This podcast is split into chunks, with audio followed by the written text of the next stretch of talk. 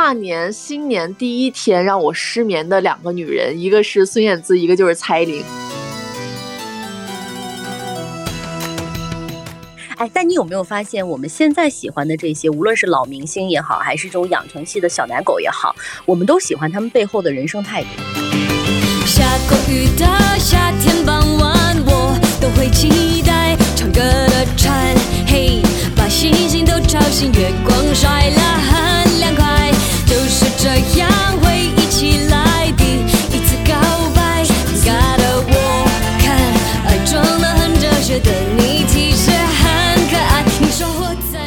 果我当天就是看到孙燕姿在那儿演唱的时候，我想到就是孙燕姿她是七八年的，她今年已经四十六岁了。就是你从小到大看到的人，到现在为止人到中年了，人家还是能保持这样好的状态，这样能打的业务水平，嗯，太牛了。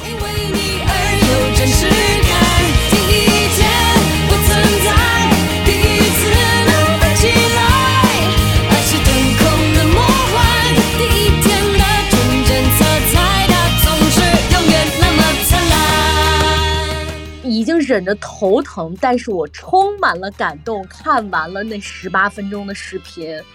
我说怎么这么精彩？你很搞笑，你很奇怪，你头发很乱有的时候，你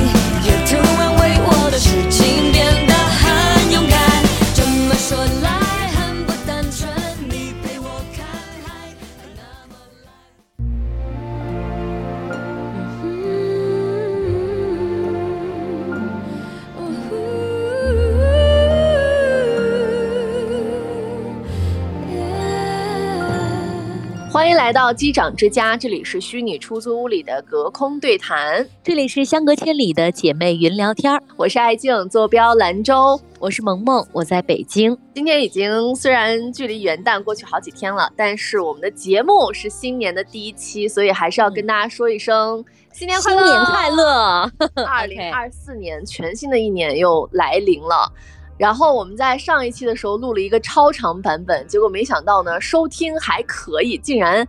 真的有那么多人可以把那期节目听完吗？我觉得，而且我看评论区很多人都和我们一起回忆了他们这一年的过程，也很有感触。然后我就在想说，真的，对于这种年终总结的话题，大家好像还挺感兴趣的，并且大家是见证着我们一步一步这一年是如何成长的，所以大家对于我们聊这一类的话题挺感兴趣的。嗯，嗯我觉得还有一类也是我很想在新年的第一期就聊的，就是新年的一些感悟呀，然后包括就是新的一个开始的时候，你想给自己有什么样的一些呃新年的规划呀，或者是这一年你想以什么样的心态去面对呀？这个也是我本来就是在每年辞旧迎新的时候会去做的一件事情，所以今年呃和去年都能跟大家同步这个过程，我觉得还是非常开心的。前两天跟朋友在聊啊，他们就说：“哎，我今年已经办好了健身卡，然后我今年呢已经准备学好了一个手艺。”我我发现大家每次都是在这个呃新年伊始的时候，对自己真的是充满了动力，特别需要那种鸡汤类的、鼓励类的，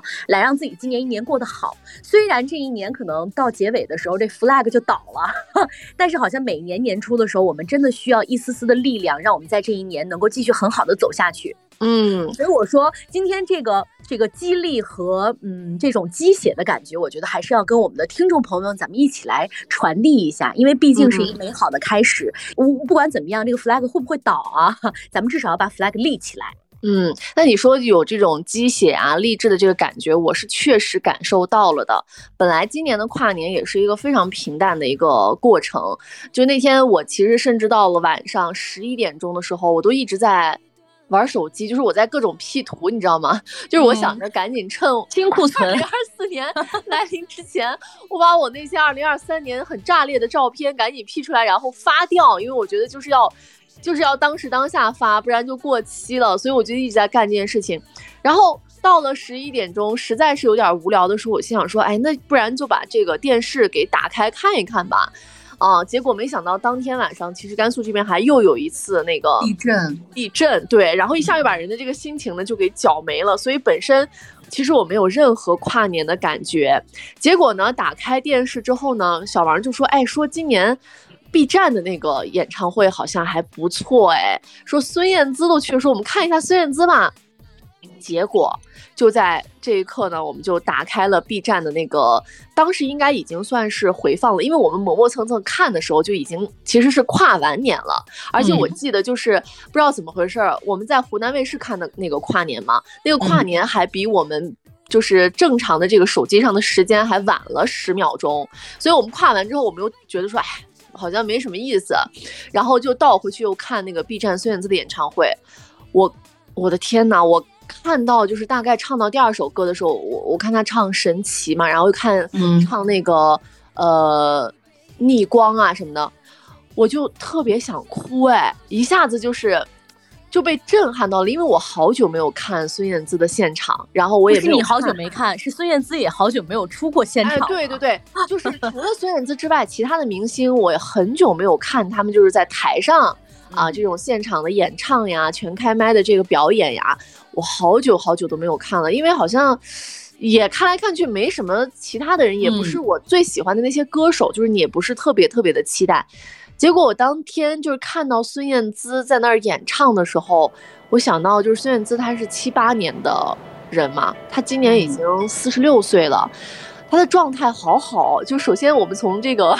抗衰的角度上来说的话，虽然比以前是圆润了一些啊，但是整个人的那个状态，然后包括那个身姿的那种感觉，然后还有那种脸上那种贴面感，就是贴面却又不凹陷的那种感觉。最厉害的就是唱功，怎么那么能唱啊？怎么业务能力那么在线呀？我就觉得好感动呀！就是我，我不是孙燕姿的粉丝，我身边有特别特别多她的狂热粉，但我从来都不会为孙燕姿而觉得很疯狂。但他们这种影响了我们一代人的这种天后，看到她状态这么好的时候，你就是觉得说，对自己也是一种鼓励。就是你从小到大看到的人，然后到现在为止，人到中年了，人家还是能保持这样好的状态，这样能打的业务水平。嗯，太牛了！哎，这个我跨年那天晚上回家的时候，已经差不多三点多了。哎呀，你真的是，我真觉得你真的 是哪来的这个劲头，年年要跑出去在那人堆里面去挤，又冷又冻。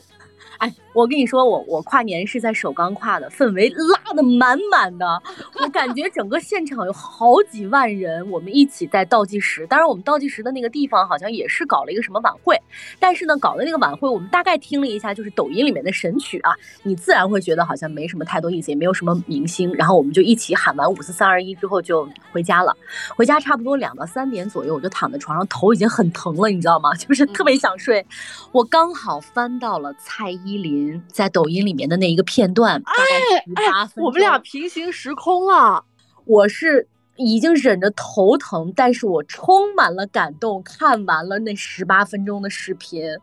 我说怎么这么精彩？就是。跟你的感觉一样，好像很多年不看电视或者不看这种晚会，但是你有你又觉得跨年的这个晚会应该会很精彩。但是呢，每年都是那些自己不是很熟悉的偶像和明星的时候就无感。但是看到了这些人，虽然我也不粉他们，但是看到他们整个全开麦，舞美灯光配合的非常之绝妙的时候，他们迸发出的那种力量感，让人真的是既感动又觉得怎么这么美。就是怎么这么精彩？然后我赶紧又翻了翻蔡依林这些年的一些周边情况，因为好像这两个人逐渐淡出了我们的视野。哎，蔡依林还是挺活跃的，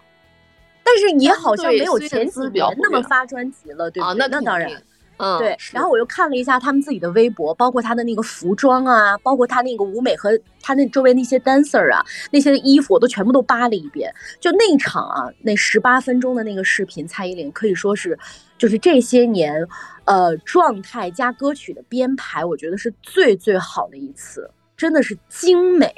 嗯，哎，但是我想吐槽一下，就是湖南卫视，我觉得整体，呃，蔡依林的整个。就是他的一个表演什么都没有问题啊，就是湖南卫视还是有点土，就是今年整体给我的感觉是，其实可以更好，就是因为我觉得我几年前看的时候，好像就已经是这样了，但是今年就大家会夸那个江苏台的一些舞美啊，就已经比湖南卫视要拉了好几个档次了，但是今年就是感觉还是稍微有那么一点点略土，就有点没有。跟上其实蔡依林人家的那个水准，就她其实是 hold 住了全场，然后并且提高了整个这个 level 的这个感觉。哎，你知道蔡依林的那一身那一身玫红色的衣服是 Valentino 的特。特质吧，因为现在有高定嘛，它是特定，就是给这样的天后。然后你自己造的词儿还是真是有这么一个，真的真的真的有高定和嘴里面听出来就有一种那种山寨感。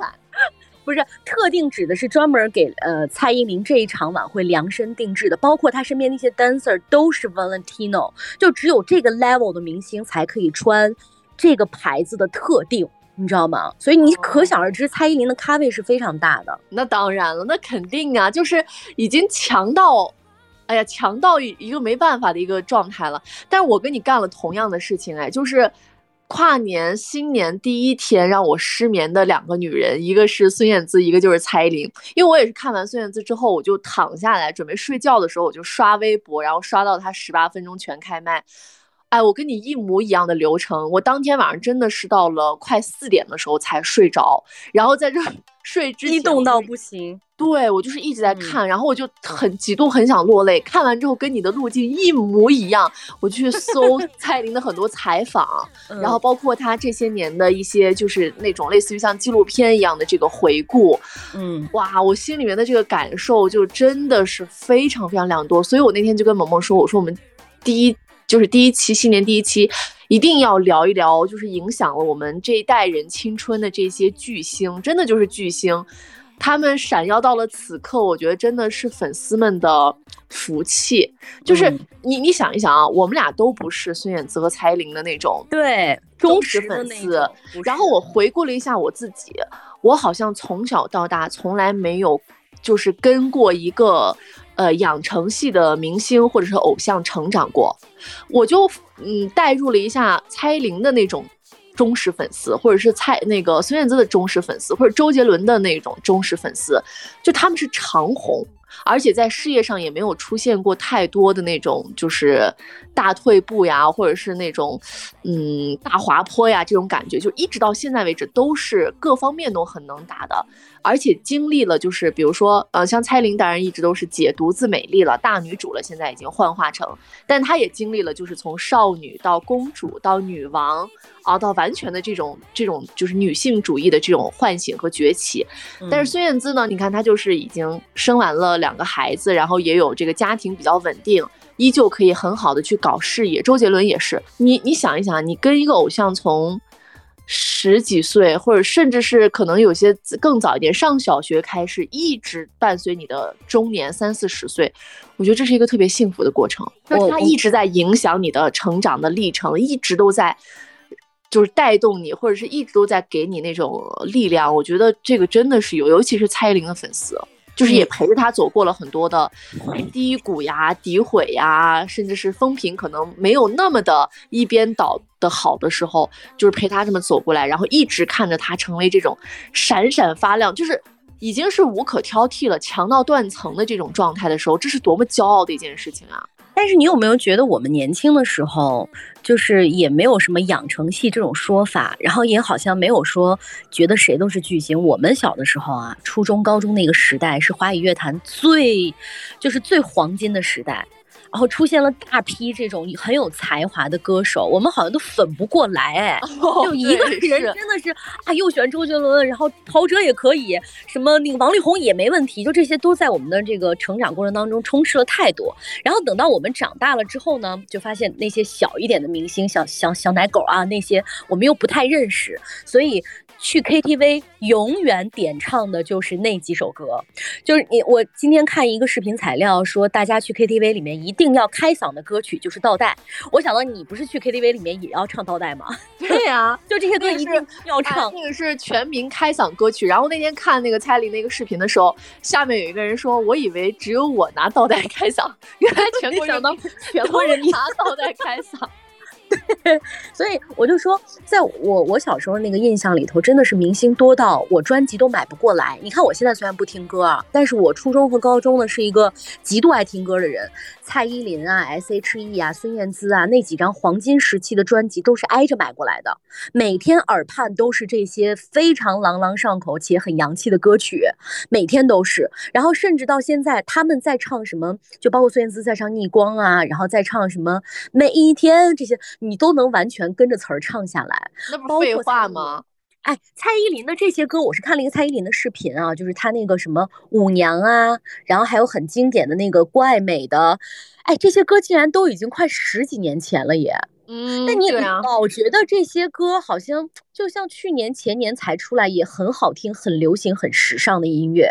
你觉得它并不过时，你知道吧？反而是现在一些很前卫的歌曲，你觉得你不太懂，听不下去，不是很懂。嗯，所以所以那天小王还说嘛，说就是我们就是八零九零后的这一代人，唯一没有被亏待的就是音乐嘛，我们真的是多。嗯，对，我们的耳朵真的是很富有，然后听了很好的一些这个作品过来的。我在整个就是在失眠的那个，呃，一月一号的时候啊，我就想了好多。然后一是我想，就是我早些年间，我觉得我这个人呢，好像追明星的这个眼光呢，我甚至觉得，就是我这个人是不是喜欢谁谁就不不会太行。就是人家，那你真的是把自己想多了。就是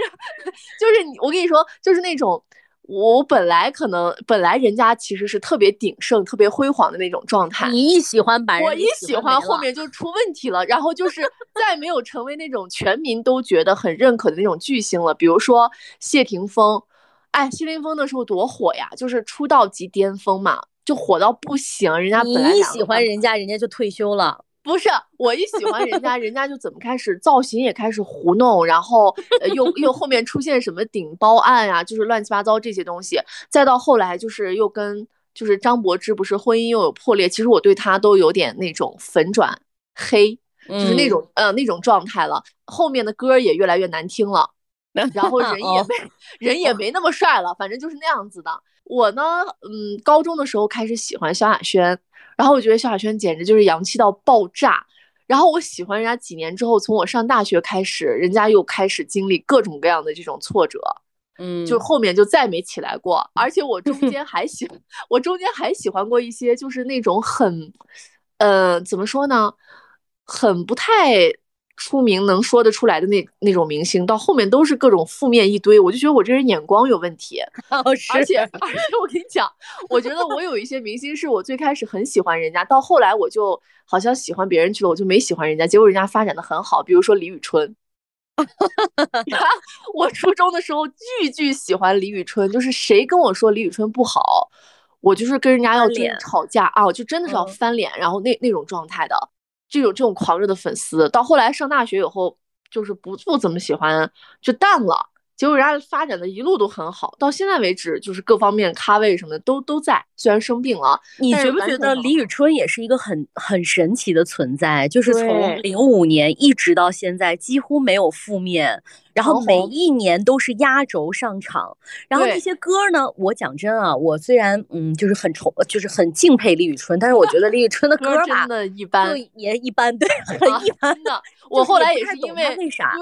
歌确实一般，就是我也不想尬夸下去了。他那个声线也很受限嘛，所以，但是我觉得李宇春还是很有魅力，而且，而且他的粉丝真的都非常非常的狂热且忠诚且长久，除了我以外，然后 很疯。所以我觉得我不喜欢人家，反而对人家是一种保护。我就没有喜欢哪一个人，就是从头到尾都就是一直能伴随我，就是一直喜欢他，可以一直为他骄傲，一直在业务上很能打那种就没有。哎，但你有没有发现，我们现在喜欢的这些，无论是老明星也好，还是这种养成系的小奶狗也好，我们都喜欢他们背后的人生态度。哦，就是歌啊，影视作品啊，只是表象，但是呢，他所表现出来的那种人生态度，才是我们真正需要粉的东西。就比如说，我真的是越长大越爱王菲，小时候其实没那么喜欢，小时候就觉得某几首歌很好听，但是我越长大，经历了很多事情之后，我越就是人生导师加人生偶像，就是那种风轻云和的态度，以及他的那种嗯，把很多事情都看淡，包括把。快乐也看淡的这种人生态度，你发现在你的人生里面，甚至也很好用。你知道吗？然后包括就是，嗯，只活自己，我不在乎别人对我的看法和说法，或者说也很无奈，就是，嗯，别人对我的说法和看法那是别人的，我只活我自己。就你现在发现这一套人生态度是非常受用的，所以我觉得像孙燕姿也好，还有这个蔡依林也好，我们为什么现在更喜欢他们，越来越喜欢他们，就是因为上了岁数、上了年龄之后，发现他们也活得很透。他们终于把人生活明白了。我们喜欢的是他们背后对于人生的这个态度。你说的太好了，我觉得这个不就跟找对象一样吗？就是以前老喜欢那种渣男，然后渣男给你的一种就是一种感觉，可能你喜欢的就是他的一个今天这个发型，或者是明天那个穿搭，或者是他身上某一种特质，但你可能并不是说特别特别的了解或者喜欢这个人的全盘。所以他对你的吸引呢也很短暂，相互之间的这种这种。牵引好像也没有那么的深刻，然后我就很佩服有一些那种追追星，从一开始就能看到这个偶像特别本真或者是本质的那一面，然后就觉得说，哎，我就特别喜欢他这个身上这种品质，或者是怎么怎么样的这些人，我觉得你们好有眼光啊。然后等到长大以后，就开始看人品了，看这个人的处事态度，看这个人在面对困难和人生变故的时候到底是怎么爬起来的，嗯，是不是一蹶不振的这种状态，就就是让我觉得。很受触动，哎，你知道吗？就是因为我是资深的宣贝，就是我喜欢萧亚轩，喜欢了很多很多年了，呃，是那种无条件的喜欢，就是我对他是属于那种，即便是现在大家提到他，我特别讨厌听别人叫他什么鲜肉菩萨呀，或者是这这东西，我觉得那都根本不能代表萧亚轩，包括就是他的现在的脸，其实也确实是让人看了就是很唏嘘、很心疼啊。但是我就是对他有那种无条件的滤镜，就是我我我也觉得他，嗯，说说他不努力也不公平，但是我也不希望说他要一定要什么重回巅峰啊啊，一定就是要像蔡依林一样，呃，就是证明自己啊，比过谁啊什么之类的，好像也不需要，就是他什么都不用做。我依然是觉得我特别特别喜欢他，他只要想做什么事情，我还都是愿意，就是花钱花力去支持他这种。你妈妈粉哎，你这种，就是我是他，我觉得他比我大很多岁，但是我是她的姐姐粉，就是我一直都觉得她在我心目当中是个小女孩儿。哦嗯，因为我觉得她特别善良，然后呢，对人又特别很特别好。呃，其实性格上的话，就是那种很大方，但是她其实是一个内耗非常非常严重和非常拧巴的一个人。就这些年看她这个过程也能看得过来，所以有的时候会有一点，我们不配说的那种恨铁不成钢吧。就是你明明那么好，你为什么不努力搞事业？为什么不努力经营自己？但你。了真正了解过他的很多经历之后，你也会觉得说这一切都是有原因的，这就是人生起起落落，很多时候他就是后期可能路没有走好，或者是，呃，很多时候自身的这个原因导致了他现在的这个这种这种局面，就是咖位其实在大掉嘛。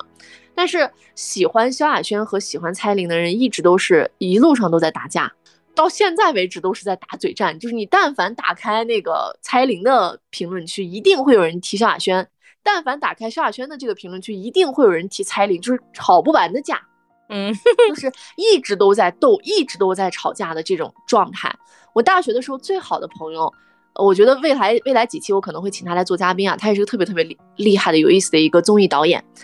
他就特别喜欢蔡依林，我就喜特别喜欢萧亚轩，我们俩就是一直是属于那种斗着过来的。就是你，哎呀，怎么在努力无聊和幼稚的 在努力的为自家的那个就是打 idol 啊啊为为 idol 打 call，同时我们也会分析彼此的一些利弊，嗯，就是分析他们现在的一些发展呀什么，包括就是前段时间他去看那个萧亚轩最新的一场复出的演唱嘛，就是那个双十一的时候，他在嗯现场嘛，就给我拍来现场的那些。呃，视频啊什么的，就是我们俩还在一一一起在那感慨。去年的时候，他又去看了蔡依林的演唱会，然后我也特别为他高兴，因为我知道他特别特别的喜欢蔡依林。每次蔡依林发新专辑，我都是从他的朋友圈里知道的。就是一路这么比过来之后，我觉得这两个人也真的人生太值得说，也太值得比了。嗯嗯，他俩那真的完全不一样哎。我觉得值不值得比另说，但是真的很值得说。就是呃不是，就我不是说值得比，是值得对比拿来说。就你们这些粉头子们啊，我不是很理解的，就是有什么可一起喜欢不香吗？但是我小时候，我跟你说，小时候《还珠格格》，然后我是喜欢紫薇这一派的，我们有一些同学喜欢小燕子这一派，我们也会因此而吵架而打架，就是。啊，你看我家紫薇多好看，就是会有这么一个阶段。但是你嗯发现，你等到你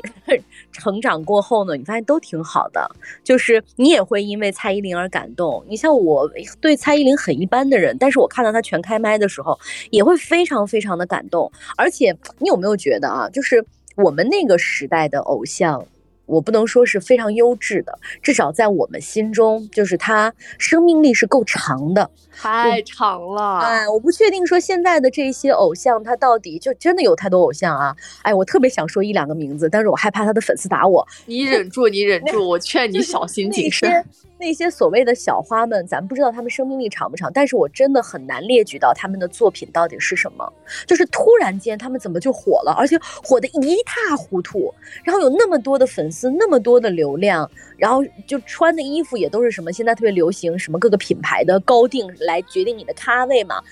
就就他们干什么了？他们唱啥嗯歌了？你你有种这样的疑问？为什么他们配吗？当然，可能在他们的呃的偶的粉丝的心中，他们是配的啊。但是我觉得我们小时候喜欢的这些明星，他们真的是配。他们除了配那些咖位之外，他们还配得上压轴。就是你发现一台晚会当中啊，真的是需要有那么一个能够镇住场子的。而你看来看去，发现能镇住场子的就是他们。我觉得这些啊，我觉得这些嗯都是需要通过时间去考量的。所以，我真的在蔡依林和孙燕姿的身上感受到了，时间不一定是一件坏事儿，或者是嗯岁月的这个沉淀不一定是一个人的劣势，反而就是经过了这些时间岁月的考验之后，让他们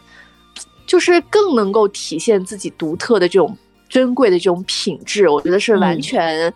能够显现出来的时间不够长，真的看不出来。就包括现在新一代的有一些这种，就是呃，你说流量明星也好，小花、小奶狗也好，嗯，其实有一些人是慢慢开始凸显出来的，只不过嗯他现在时间还不够，所以我们对他印象度是不够的。再一个，我们现现在确实也因为老了，所以注意力也不在这个上面了。对于很多这个嗯事情，我们确实就是不够了解，所以只有当时间足够长了，他出现的在线的这个时间足够长了。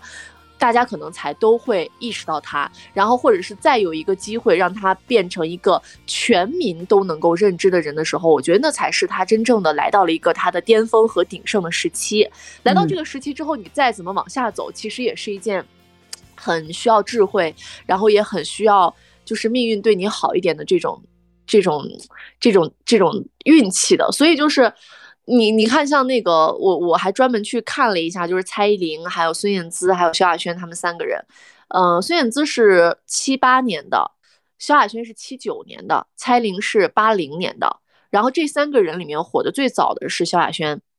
嗯就他比其他的两个人其实都是要火的早，而且他在最早的时候其实就是风格已经非常明显了。就你现在再去看萧亚轩以前的那些专辑，早期的专辑造型完全不过时，哎。而且我客观的说他现在觉得这几年的，我是觉得很尴尬了，就是有嗯点儿硬夸都夸不下去的那种状态。但是他早年间就是已经强到，嗯，华语乐团没有人是像他那样子的风格的，非常非常的鲜明的一个感觉。萧亚轩的嗓音呢，这在在这三个人里面，其实最好的就是资质是最好的。咱对不说长相，真的是嗓音非常好。因为我我也就是年轻的时候喜欢萧亚轩的两张专辑《蔷薇》和《明天》，真的最喜欢瓜烂歌熟。明天还有秘密，哦哎，你听没听过这些冷门的歌啊？你听没听过这些冷门的开什么？玩笑？你开什么玩笑？我们家所有萧亚轩的专辑我都有。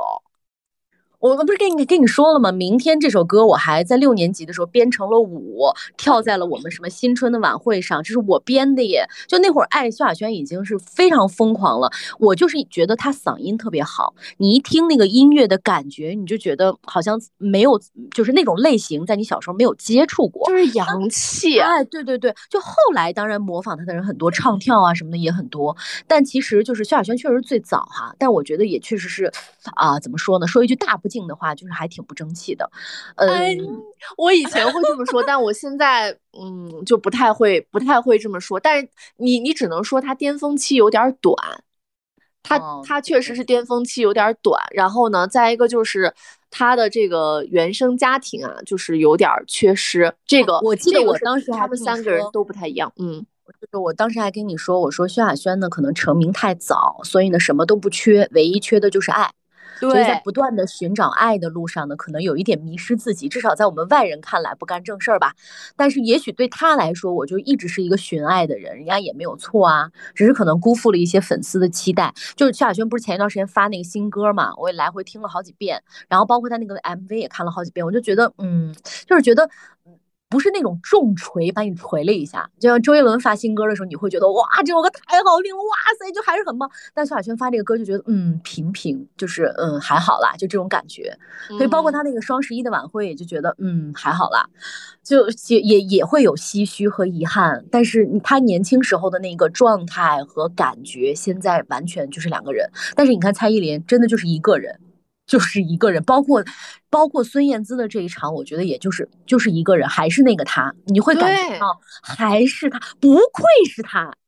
对啊，就不愧是他，对。然后萧亚轩就已经是那种就是有点吊档的这种这种这种感觉了。然后他们三个人呢，其实在这个出道的时候，都是属于在最开始的时候，其实萧亚轩是最早的找准自己的定位。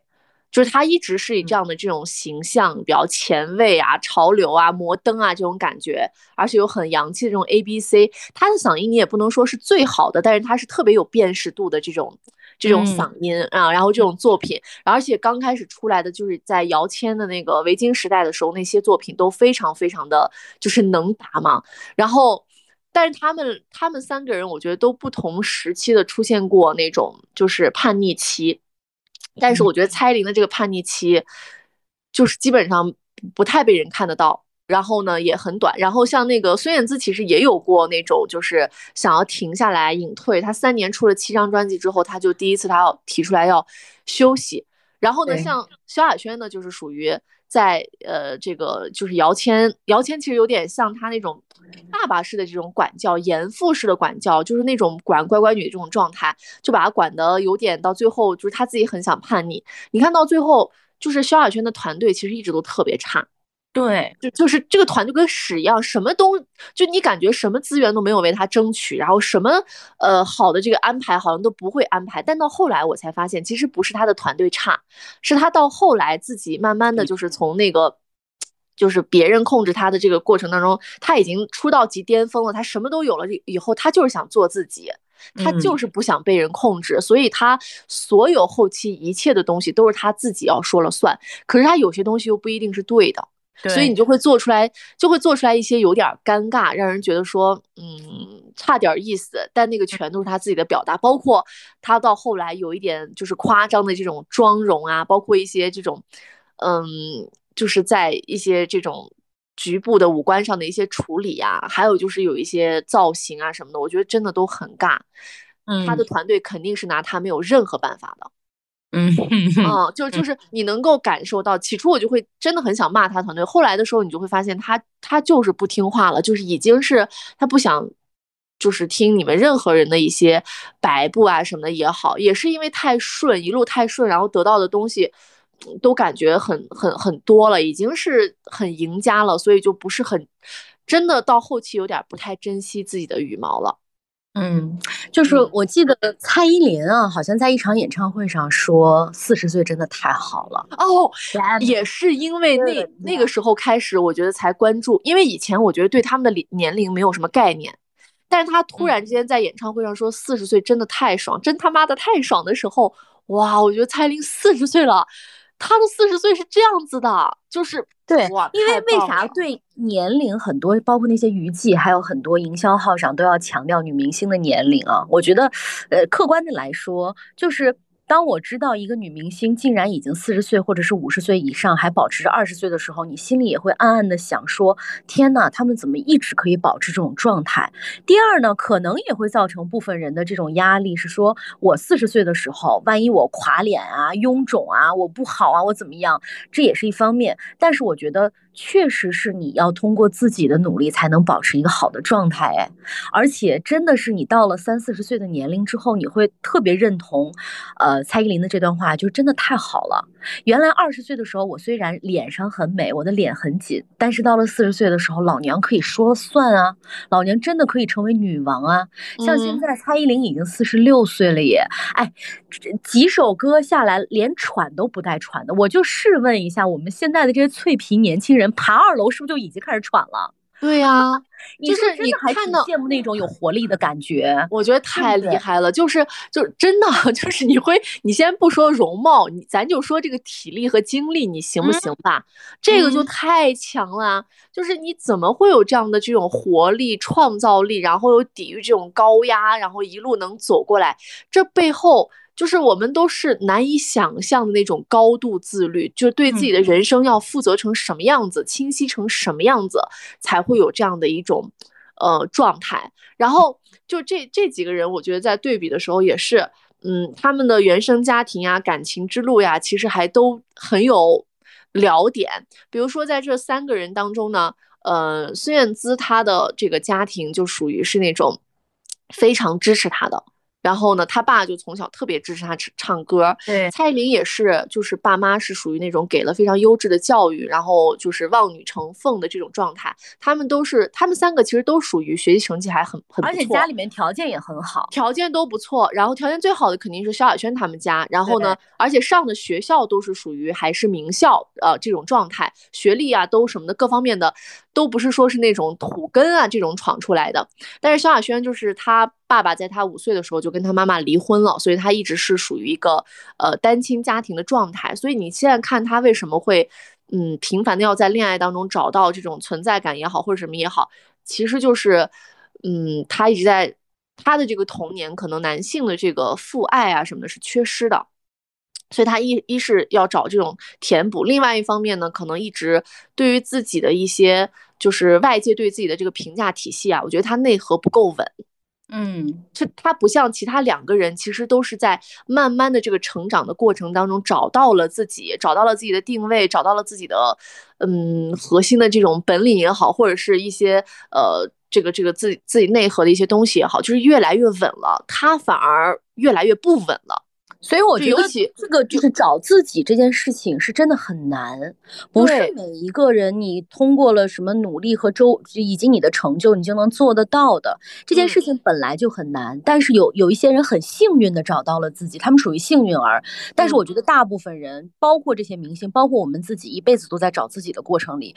很多人都迷失了，这也很正常。所以也不要给自己说太大的压力，我就一定要在四十岁的时候找到自己，很有可能你找不到，或者终其一生你都没有办法达到这个目标，那就不找了。对对，但我觉得是每一个人都有想成为的那一个人，就是你一定会有一个对标的一个人。那那个人，你看你有没有达到？就是先从很小的一个目标开始做起。嗯，是。然后你看到这个，就是家庭啊，就是对于人的这个成长，我觉得尤其是对女性的成长，真的是很很大的一个影响。萧亚轩，我觉得在她妈妈不在了以后。很多人都关注的是，哎，给他留了什么十亿台币的家产呀？就是各种各样的这种董事长的女儿后代呀，什么之类的。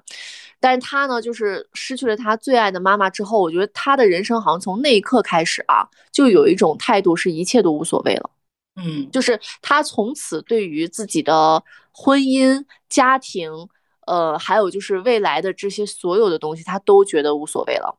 就他会展现出来这样的一个状态，事业也觉得。没有多大的所谓了，就是因为家庭，你最重要的、最珍视的、最爱你的人已经走了，所以她其实后来作为姐姐去看着她的弟弟成家立业生子，他就觉得好像他已经完成了他的这个使命。那至于其他的都无所谓了。很多人都现在会去说嘛，说你看萧亚轩多潇洒，就是有钱，然后又不结婚，然后想干什么干什么，这确实是很多女性，我觉得现在大家很很很觉得很羡慕的一种状态啊。但他内心的那种痛苦，我觉得如果他是一个，嗯，怎么说呢，是一个很洒脱或者真正洒脱的人，倒还好了。嗯，就他就这样去，呃，挥金如土也好，或者是纸醉金迷也罢，或者是不断的谈恋爱也好也罢，我觉得。也很好，就大家羡慕他这个状态也很好，但他又不是这样的人，这就是最让人觉得很心疼的一点。作为他的歌迷，很心疼的一点，他还是在乎别人对他的事业上的评价，对他外貌的评价，然后对他状态的评价，他还是在乎的。可是他又没有办法让自己做到特别好的时候，其实他就会特别特别的痛苦。然后有时候在想啊，一轮又一轮的痛苦。嗯，我有时候在想说。我就不努力了，我前半生的这些成就已经达成了，我怎么不行吗？哎，有人为什么不放过自己？就你看萧亚轩也是，你说他缺钱吗？不缺，对不对？他什么都不缺。缺名气吗？也不缺。你甚至说爱他，其实也可能不缺。那我就这样了，我怎怎么着啊？为什么你们你们期你们期待我变成什么样很努力的人？那我就这样，我觉得我的人生已经圆满了，我为什么还要再继续努力呢？他这样就不行吗？我们就不能放过他吗？哎，有一段时间我确实是这么觉得的，就是我觉得萧亚轩就应。可以这样，凭什么不能这样呢？唯一就是我们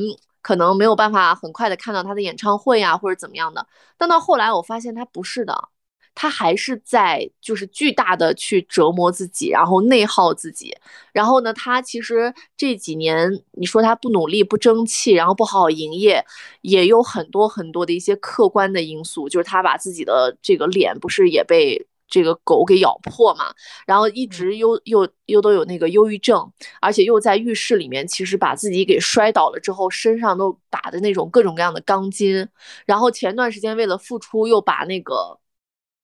反正身上哎是腿还是哪哦韧带断裂，对韧带断裂，对韧带断裂，就是就没停过，就是每次想他想。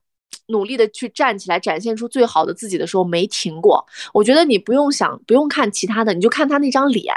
嗯，就其实他的脸不是说，就是好多人说他怎么整成这样或者整容过度。你去看萧亚轩早期的面部和现在的面部，其实他的鼻子，他的一个整个的一个脸型。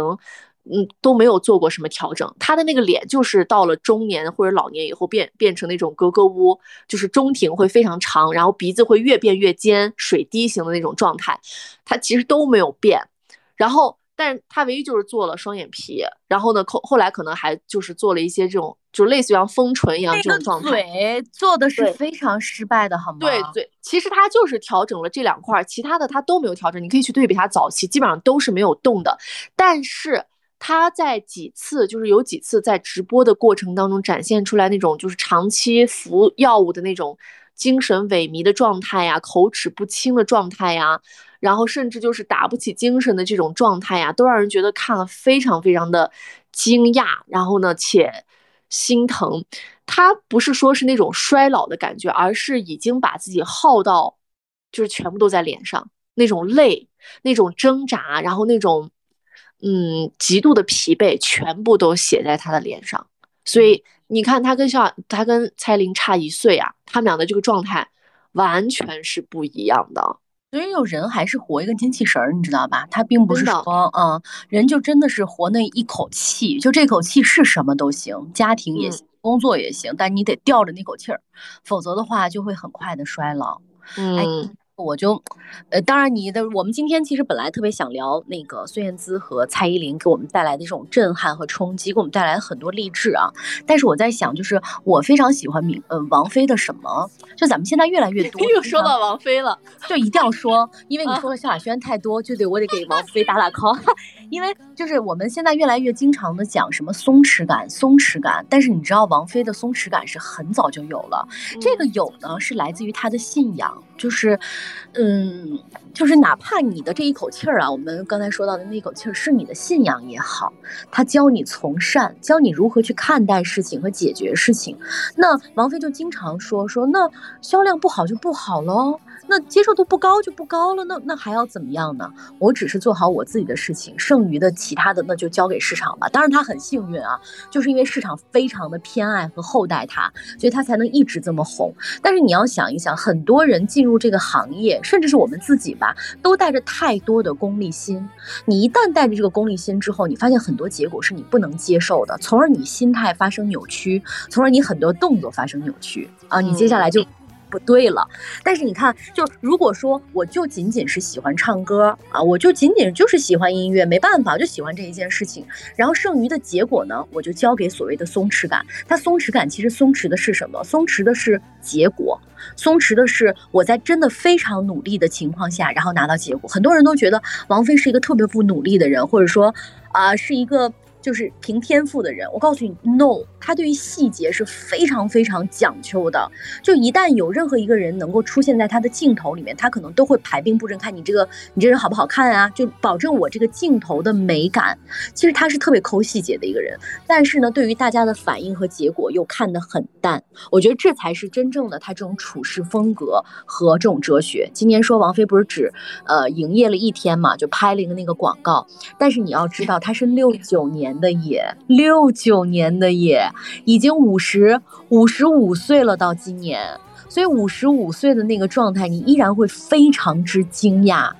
就怎么怎么好成这样呢？你就觉得嗯，不愧是我的偶像，哎呀，不愧是我喜欢的那个人，一直保持着那个就是那口气儿吧。对吧？哎，你刚才你刚才其实说到的一点，我觉得也是很多人会忽略的，因为王菲也是绝对实力的代名词嘛。就是王菲是一个非常有资本的人，就是你看到，就即便像王菲这样的人，你去抖音上看，还是有很多人会骂她，就说啊，这个女人对自己的孩子不负责，然后什么几段婚姻，然后什么之类乱七八糟绯闻一堆什么这，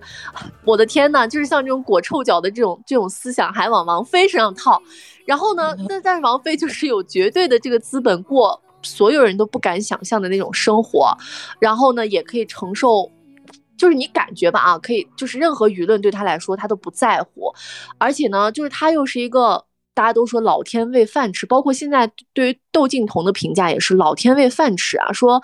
就是窦唯的气质，王菲的嗓音就是属于。赢在起跑线上的人，可是这样的人其实往往也会让别人忽略掉他们的努力。嗯，对，是的呢。嗯，但是你想，有再多的，真的有很多人都是很有天赋的人，可是到后来也没有走到最后，就是也是其实也跟自己的努力是有关系的。对呀，就是还是最终决定你的是你对于人生的态度。我觉得这才是我们今天真的要讲的主题。嗯，你看蔡依林。自己不是天才，她说别人也不觉得蔡依林是天才，但是我坚信努力是可以是可以成功的，然后后期不断不断不断的努力，就是再一次证明这个道理啊。嗯，是很清楚自己是一个什么样的人。确实，蔡依林，你看刚出道的时候，那个长相也不怎么样，然后也很土，唱的歌也不怎么地。但是你看现在，绝绝对对的大女主，你现在一会被人家粉丝给骂死，唱的歌也不怎么地。但是她 最开始，我说刚出道的时候真的不咋地哎，你 你觉得好听吗？就是就是大家现在都会在就是比如说对比的时候，就是说，哎，你看那个。呃，萧亚轩的律动跳舞舞蹈就是天赋，随便扭一扭都可以。然后蔡依林就显得非常笨拙，因为他他俩他们俩也同台过嘛，就经常会拿来做对比。然后包括他早期其实到跨鞍马的时候，大家都会有一些那种嘲笑的声音，就说你就别人老老实实唱歌就感觉很厉害，你就非得给自己加这些有的没的的这这些东西。然后呢，他一路这样走过来之后。嗯，包包括其实他在跟就是周杰伦的那个恋情，最后周杰伦又跟侯佩岑好，然后其实他把他蒙在鼓里，然后大家都来问他，他也很受伤的那些，就是你那是你最后能够看到蔡依林很小女生的一面了。嗯，从从此之后带着盔甲。对他其实很少的会去袒露自己的那种很脆弱，除非在演唱会上，我觉得面对的是特别爱他的一些粉丝，他很想跟他们去有一些那个之外，其他其实他都会比较克制的去表达。我觉得他就像是一个那种武功高强的，嗯，这种大师一样，就是对，不断的在内化自己，不断的给自己在加强这些东西，加到最后，他现在就像是一个高速运转的一个机器一样了，没有那么多的。内在的这个消耗，然后呢，所有的这些东西都可以做得非常非常的好，就已经成为他人生的一种怎么说呢秩序了吧？我觉得真的特别特别佩服，而且最关键的是蔡琳，她做其他的事情也做得很厉害。他们说啊，就是你观察蔡琳一到低谷的时候，蔡琳就开始做副业了。就是做蛋糕啊，哎，他就是做翻糖蛋糕，然后做做的又是拿到世界级的奖项，然后他不是还出过一本英文书嘛，就是教你什么学英文，然后他也做过服装设计，萧亚轩也做过服装设计的，我还买过，我还去台湾买过他的包包啊，然后这个衣服呀什么的叫 Carry Me。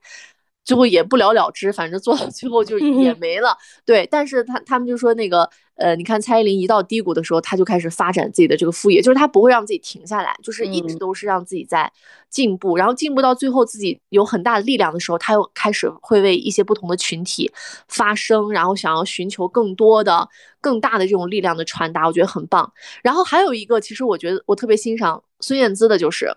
她。呃，有一个那个短片啊，形容他说他又疯狂又理智。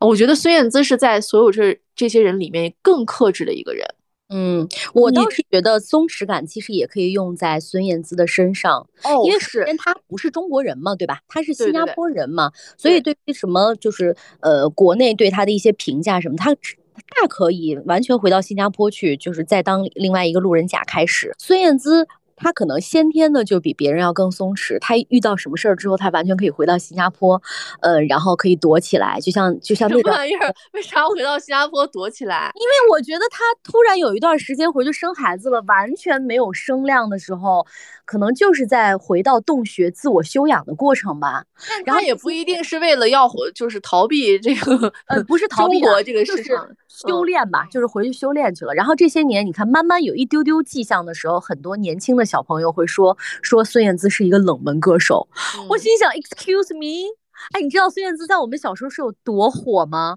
张张专辑爆，甚至每一张专辑里面的每一首歌都非常非常的爆。就是她无论是慢歌也好，还是快歌也好，都掌握那个分寸特别好。尤其我觉得是在我们那会儿青春年少的时候，你暗恋、明恋或者是失恋某一个人的时候，你就要听孙燕姿的歌，每一首歌你都能找到共鸣。然后她这一次再出来的时候，我首先觉得她这这回造型真的美呆了。就是有有前两次，就说实话。穿的很随便啊什么的，你依然能够感受到那种松弛感。但是你发现她就是很华丽的打扮了之后，她依然也很漂亮，就她怎么着都行。尤其她的嗓音，她在唱歌的时候也很松弛，就不是像别的歌手一样我要逐字逐句的。她有时候带过那么一两字逐句。懒懒发音的时候，你发现没？他经常有时候懒懒发音的时候，你就会觉得也很好听。那个嗓音啊，真的这些年也都没有变。哇，真的，这这都是背后需要付出努力的。这不是说啊，我就是不用它，我放那儿然后就可以。我觉得不是这样的。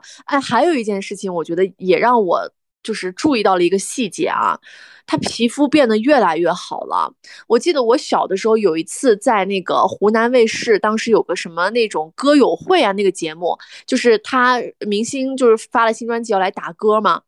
那段时间孙燕姿的那个皮肤特别差，就是脸上疙疙瘩瘩、疙疙瘩瘩，我记得特别啊。我记得特别清楚，我当时 就觉得，因为我本身也不喜，当时也对孙燕姿无感嘛，我就想说，怎么明星们的这个皮肤都是这样子的呀？就是当时特别特别印象深刻，就是她有一段时间真的是脸上坑坑巴巴的，那个痘特别多。但是我就现在看到她的时候，哇塞，脸上这个皮肤也有那种发光的感觉。虽然说这个化妆也有也有功劳，但是人的那种。神采啊，就是你是，呃，盖不住的。然后我觉得我特别欣赏，就是孙燕姿，她就有点像那种理科女，然后或者土象星座的那那种感觉的点，就是在于，你看她几次都隐退，她其实在线的时候，她在营业的时候，她非常的那个什么，就是拼命。就是我们刚刚说嘛，她三年发七张专辑，而且这七张专辑都没有说那种就是有水平上的参差。孙燕姿真的绝了，每一张专辑。每一张专辑，甚至每一张专辑的每一首歌，都是非常非常的水平在线、实力在线的。我觉得这个真的太太厉害了，就是就是能展现出他这个人的水平是有多么的高，然后他的发挥有多么的稳定。但是他其实隐退了好多次，嗯，就是在他觉得我就说老感觉孙燕姿动不动就没了，哎，然后就突然一下又来了，然后来的时候一切都不会变。一切都不会变，就是觉得说啊，甚至这些年的发型，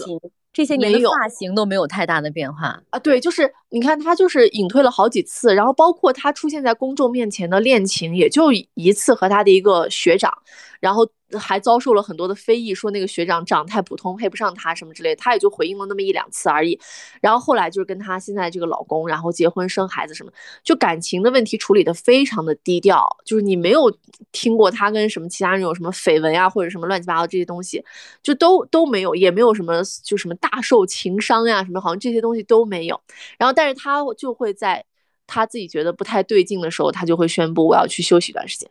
然后我要去做公益啊也好，或者就是一休息可能就是一年，或者一休息可能就是三四年这样子。等到回来的时候，哇塞，那个水准一点都不掉。我觉得这个简直是太厉害了。就是你回顾一下他整个所有的专辑，你都觉得张张能打，真的太厉害了。他好像二零二五年又要开演唱会吧？我觉得其实从他今年二零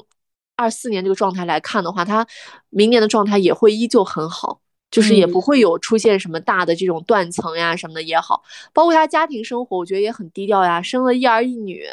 你依然在舞台上看到的是非常专业的一个业务能力很强的女歌星、女歌手，就是没有掺杂很多其他的一些东西给自己加持，依然老娘就是靠唱歌，这些年咱就是靠唱歌，就是在这儿闯下一片天，谁都把我地位无法撼动，我觉得简直酷到爆炸。就是我觉得人生，你要知道自己什么时候往前走，也要知道自己什么时候停下来。嗯，而且我觉得还有一点，还有一点，对于女性，我最后一句，对于女 性而言啊，我觉得无论什么时候，就是我们抛开你的什么家庭、呃恋情、感情，所有这些东西，其实我之前看过一个文章的一句话，当时是形容章子怡的，就是说一个女性的她的业务能力，或者她这个就是我们。普通人来说的话，她综合在事业上，或者是她的一个工作上的这个实力，是最后能为她人生兜底的。嗯，就是你哪怕其他的就是再差，或者是我们在说的嗯不好一点，就是呃，就是一个女性，她可能她的其他方面的这个生活如果风评再差，但她只要在这个业务方面很有实力，这件事情还是足以让她能够翻身，重新起步，扬帆起航。对这个这个，对于哪个行业其实都是一样的。你要在某一个领域当中绝有绝对的实力和绝对的名气的时候，确实会忽略掉很多东西。对，就是我刚才想表达的是什么呢？就是你看到这些人啊，尤其像什么蔡依林啊，像孙燕姿啊，他们都是很懂得自己什么时候该停下来，什么时候该绝对的要奋力往前跑的。这个就是人生智慧，哎。嗯，是，就是人不可能永远在巅峰，就是绝对不可能永远都是冠军。我相信蔡依林如果一直在这种就是高负荷的努力之下的时候，她也会有那么几场演唱会，几场表现不是那么的好。所以针对于他们这些人而言呢，真正需要掌握的就是我什么时候上场，当然我也知道什么时候要下场。我什么时候落幕对我来讲是最好的？就就是你知道，像运动员也是这个道理。为什么很多运动员在他们非常巅峰的时候，我就选择退役了？那就是我知道我在经过了这个高峰之后，接下来我全部都是下坡路。那我与其这样，我不如让观众记住我永远闪耀的样子，而不是说我要一定要抓住一根稻草，然后我要一直一直一直在这个舞台的中心。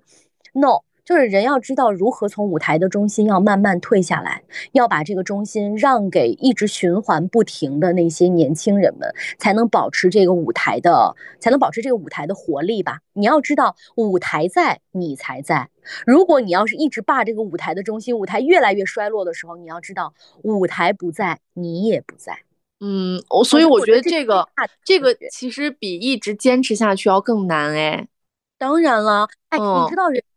突然转身离开那个聚光灯的时候，比你在上面跳舞要更辛苦、更难过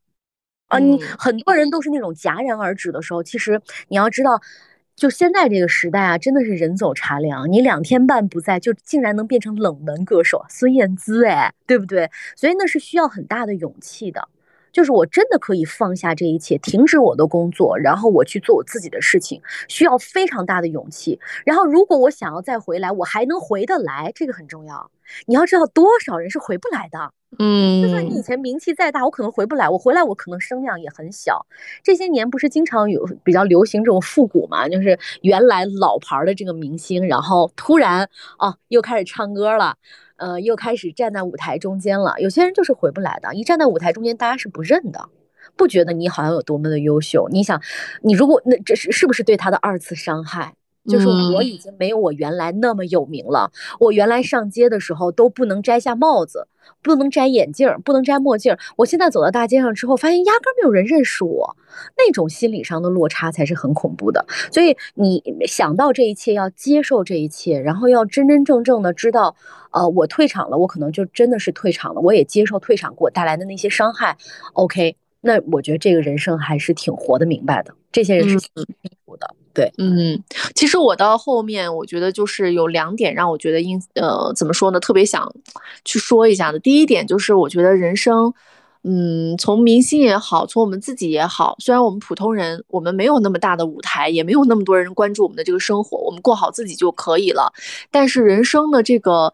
呃，怎么说呢？一个人生的精彩程度也好，或者。我们就说的俗一点，他的一个人生成就也好，其实战线是挺长的。嗯，就不光是你在年轻的时候二三十岁或者三四十岁，然后你做出了多么多么特别棒的这个成绩，好像就可以，嗯，停止对你的评判。就像你刚才说的，我能不能就做到那个巅峰之后我就退了？嗯，哦，这个其实也。对你敢不敢？这个也需要你的智慧。你要是退了，你留在那个最高点，行，大家想起来，反正你就是永远都是那个，也 OK。很多人是选择这样的一一些做法的。那更多的人，如果说他没有去退，或者他一直都在的话，他这个起起伏伏，其实这个战线是很长的。然后我觉得我们很幸运的是有这样的一些比较优质的偶像，他能够一直活跃在我们的视线当中，带给我们这种惊喜、感动和鼓励。这个对我们来说是很有必要的。所以就是有的时候，如果你在当下你觉得很受打击啊，或者是怎么样的时候，其实也可以想想，呃，明星也好，或者其他身边的人也好，其实人生就太长了，你过好了这一段，或者是过不好这一段，其实都不能说明什么。就是走到最后，我们回回过头来再看，其实才是最重要的。那么走到最后后面一段的时候，我觉得最重点的是什么？也不是说你非要保持住什么光环，我觉得是体面，就是你怎么样去体面的退场也好，或者是体面的在场也好，这个要更难。嗯，就是很多人到了嗯中老年，或者是尤其是像演艺圈的这些人，到后面就真的是会有一些那种晚节不保的情况出现。嗯，就你还你还不如别出来，你出来以后可能暴露一些你以前不曾暴露过的点，反而把你以前就是给大家营造出来那个美好的印象全部都毁了。你说是干嘛呢？就是很可惜。总之，我觉得人生挺不容易的啊啊，真的太不容易了。我突然想到一点，就是。嗯，其实怎么说呢？我们年轻的时候喜欢的这些偶像啊，就是你年轻的时候真的是一腔热血，但是我们仿佛到了三四十岁的时候，你就不太屑于要粉某个偶像，然后也觉得。呃，疯狂的去追星是一件很磕碜的事儿，因为疯狂的追星是属于年轻人的嘛，大家都会这么以为。但是我觉得到我们这岁数，啊，也是需要这种偶像存在的。而这种偶像呢，他不管是谁，总之他一定会给你带来更多的这种启示。嗯，他会给你带来一些生活和人生上的启迪，只要这个点其实就够了。就像我们看那个十八分钟的那个视频，我们可能感慨的不是说我嗓音有多好，他的脸有多紧，可能就是在感慨的那种，他们面对这种突然停下来，然后我又重新启动的这种事业的时候的那种。冲劲儿那种背后你能看到的努力，其实你看到的是背后的自己。嗯，是的。你也希望我真的能够在这个岁数能达到这个状态，无论你是哪个行业，你都能在这个行业当中啊，我我不管怎么样吧，我冲到最好，就是给人一给人一种所谓的偶像，就是给人一种劲儿。非常正向的这种正能量的循环，嗯就是因为以前以前很多人说听我们俩节目，觉得我们俩一直都很正能量。我觉得是要这样，你为什么不正正能量呢？就我们很，你会发现你颓了之后，呃，就给自己也带来不了任何的好处。那不如就让更多的积雪涌向我吧，让这些更优质的、更正能量的明星来涌向我吧。我们在年初的时候还是要给自己加一把劲儿。对，是的。但是我觉得，就是再说到最后的话。如果你觉得其实我的人生也没有那么多观众，然后我也不是很明白自己到底要成为一个什么样的人，那我觉得也不用给自己太多的压力，因为就像我们刚说的，一人生很难，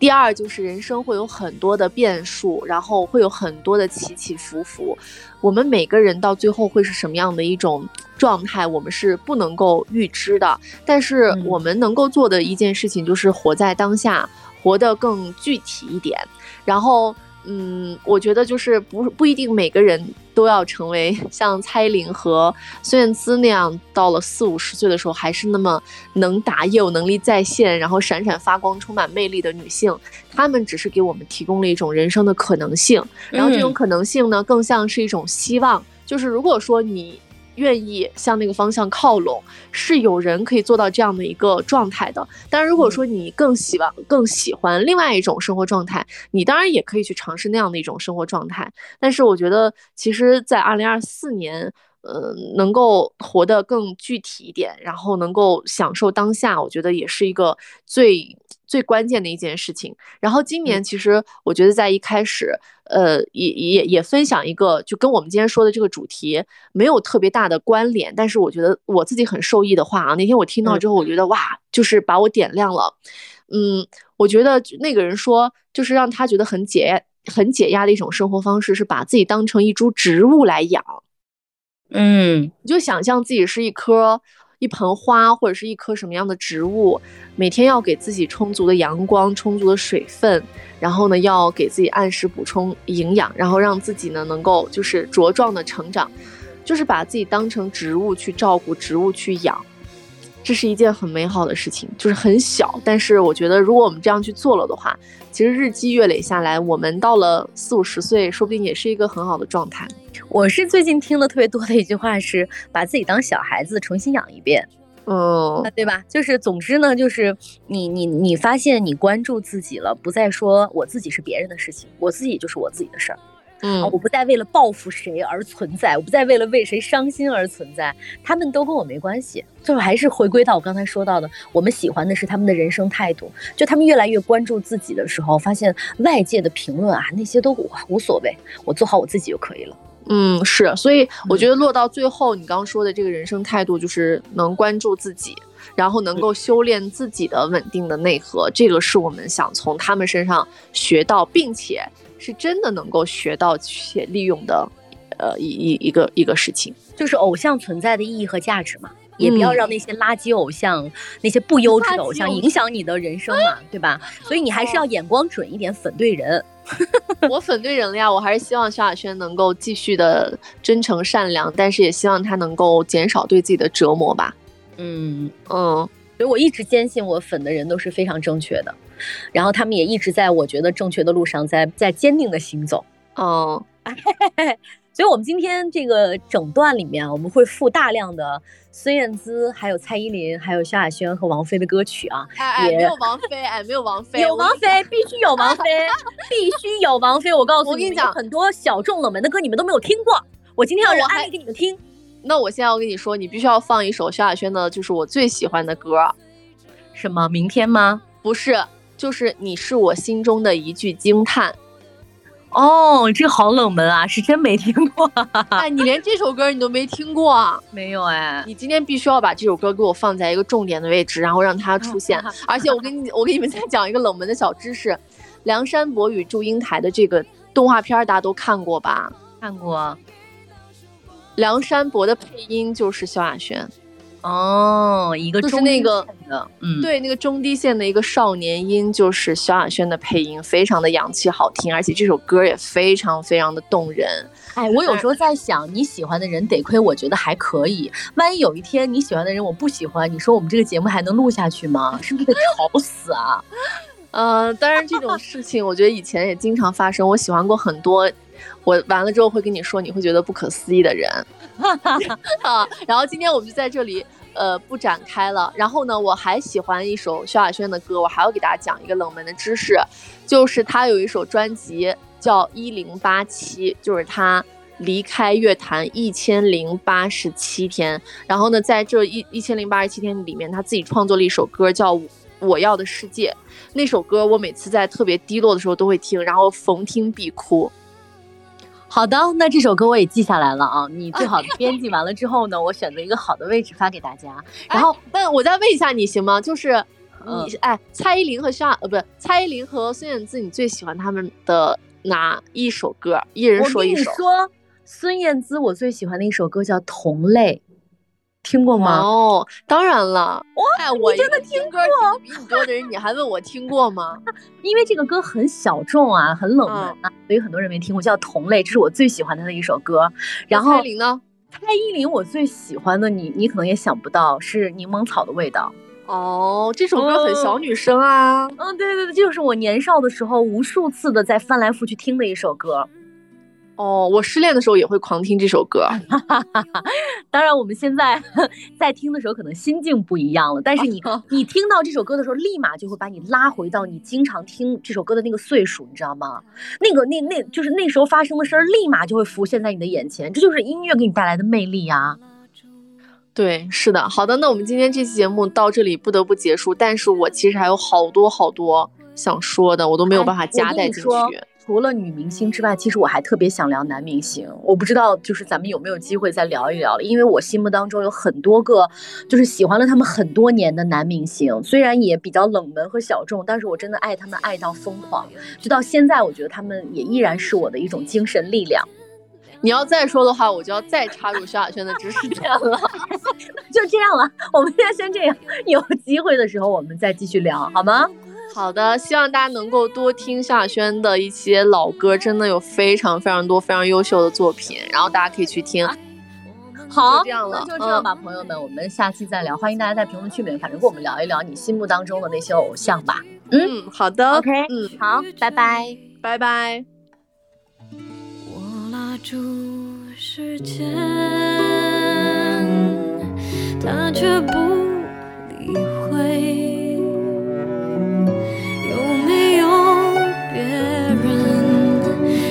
我一样很想被安慰。